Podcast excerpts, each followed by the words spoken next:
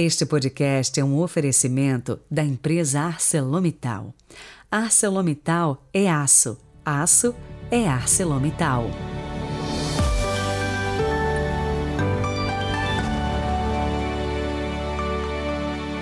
Quinta-feira, 28 de julho de 2022. Bom dia!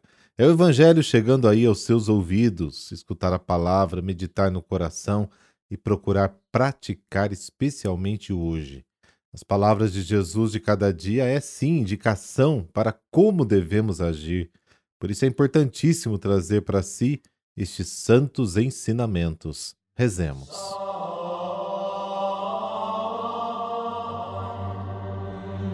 Pelo sinal da Santa Cruz, livrai-nos Deus, nosso Senhor, dos nossos inimigos. Deus eterno e todo-poderoso, ouvi as súplicas que vos dirigimos de manhã, ao meio-dia e à tarde. Expulsai de nossos corações as trevas do pecado e fazei-nos alcançar a verdadeira luz, Jesus Cristo. Amém.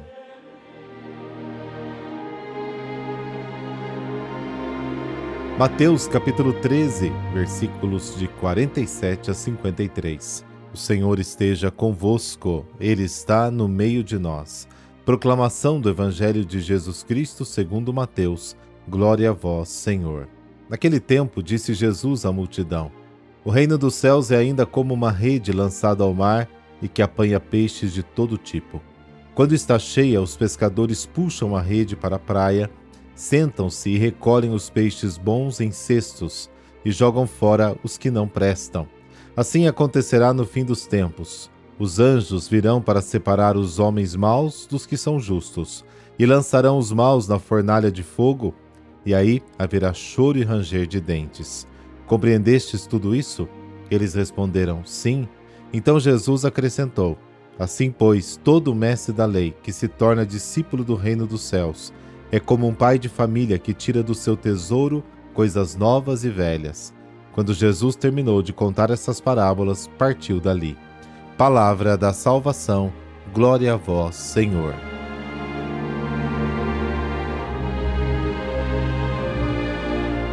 A história contada no Evangelho de hoje é bem conhecida do povo da Galiléia que vive ao redor do lago. É o trabalho deles. A história espelha o fim de um dia de trabalho. Os pescadores vão pescar com um único propósito: lançar a rede e pegar muitos peixes, arrastar para a praia, escolher os bons peixes para levar para casa e jogar fora os que não são necessários, ou pelo menos devolver ao mar da Galileia. Descreve a satisfação do pescador ao final de um dia dedicado e cansativo de trabalho. Essa história deve ter suscitado um sorriso de satisfação nos pescadores que ouviam Jesus. O pior é chegar à praia no fim do dia não sem ter apanhado absolutamente nada.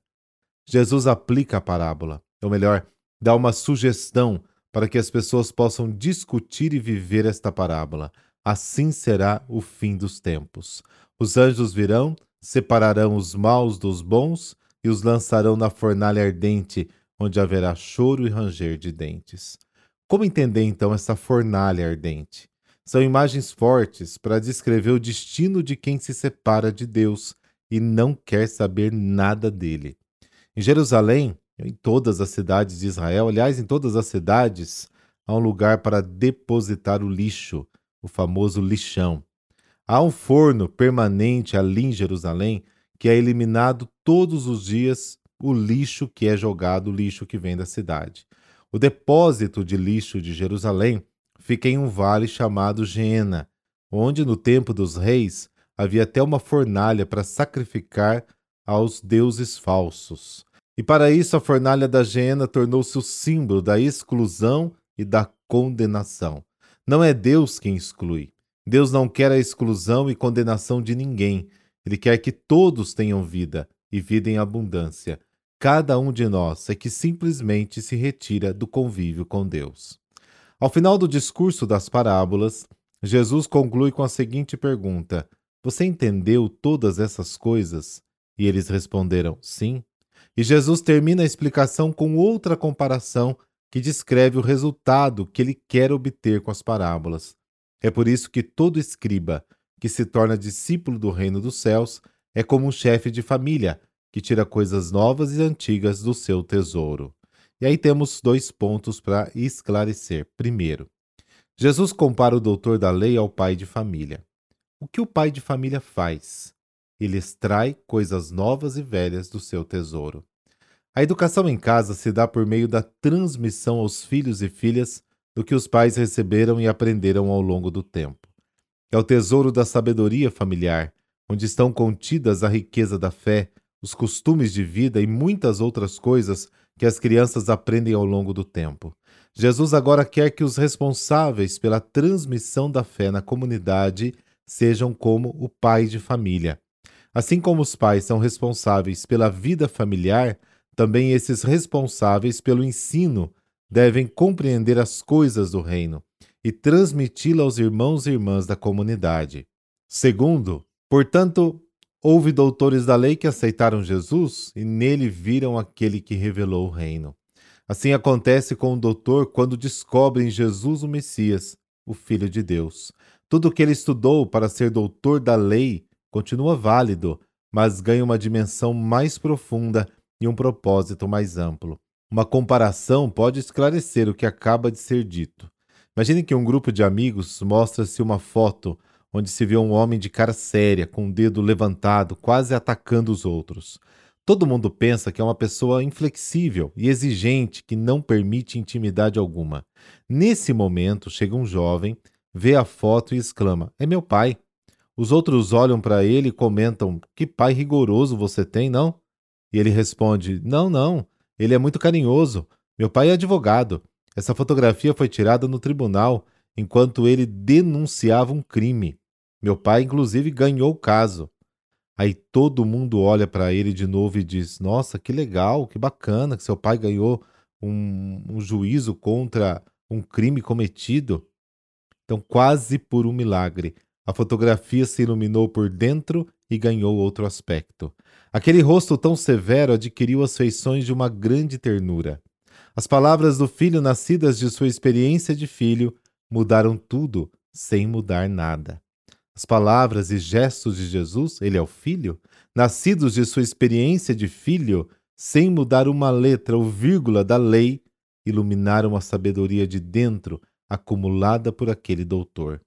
E assim, Deus que parecia tão distante e tão severo, agora é tão próximo e carinhoso.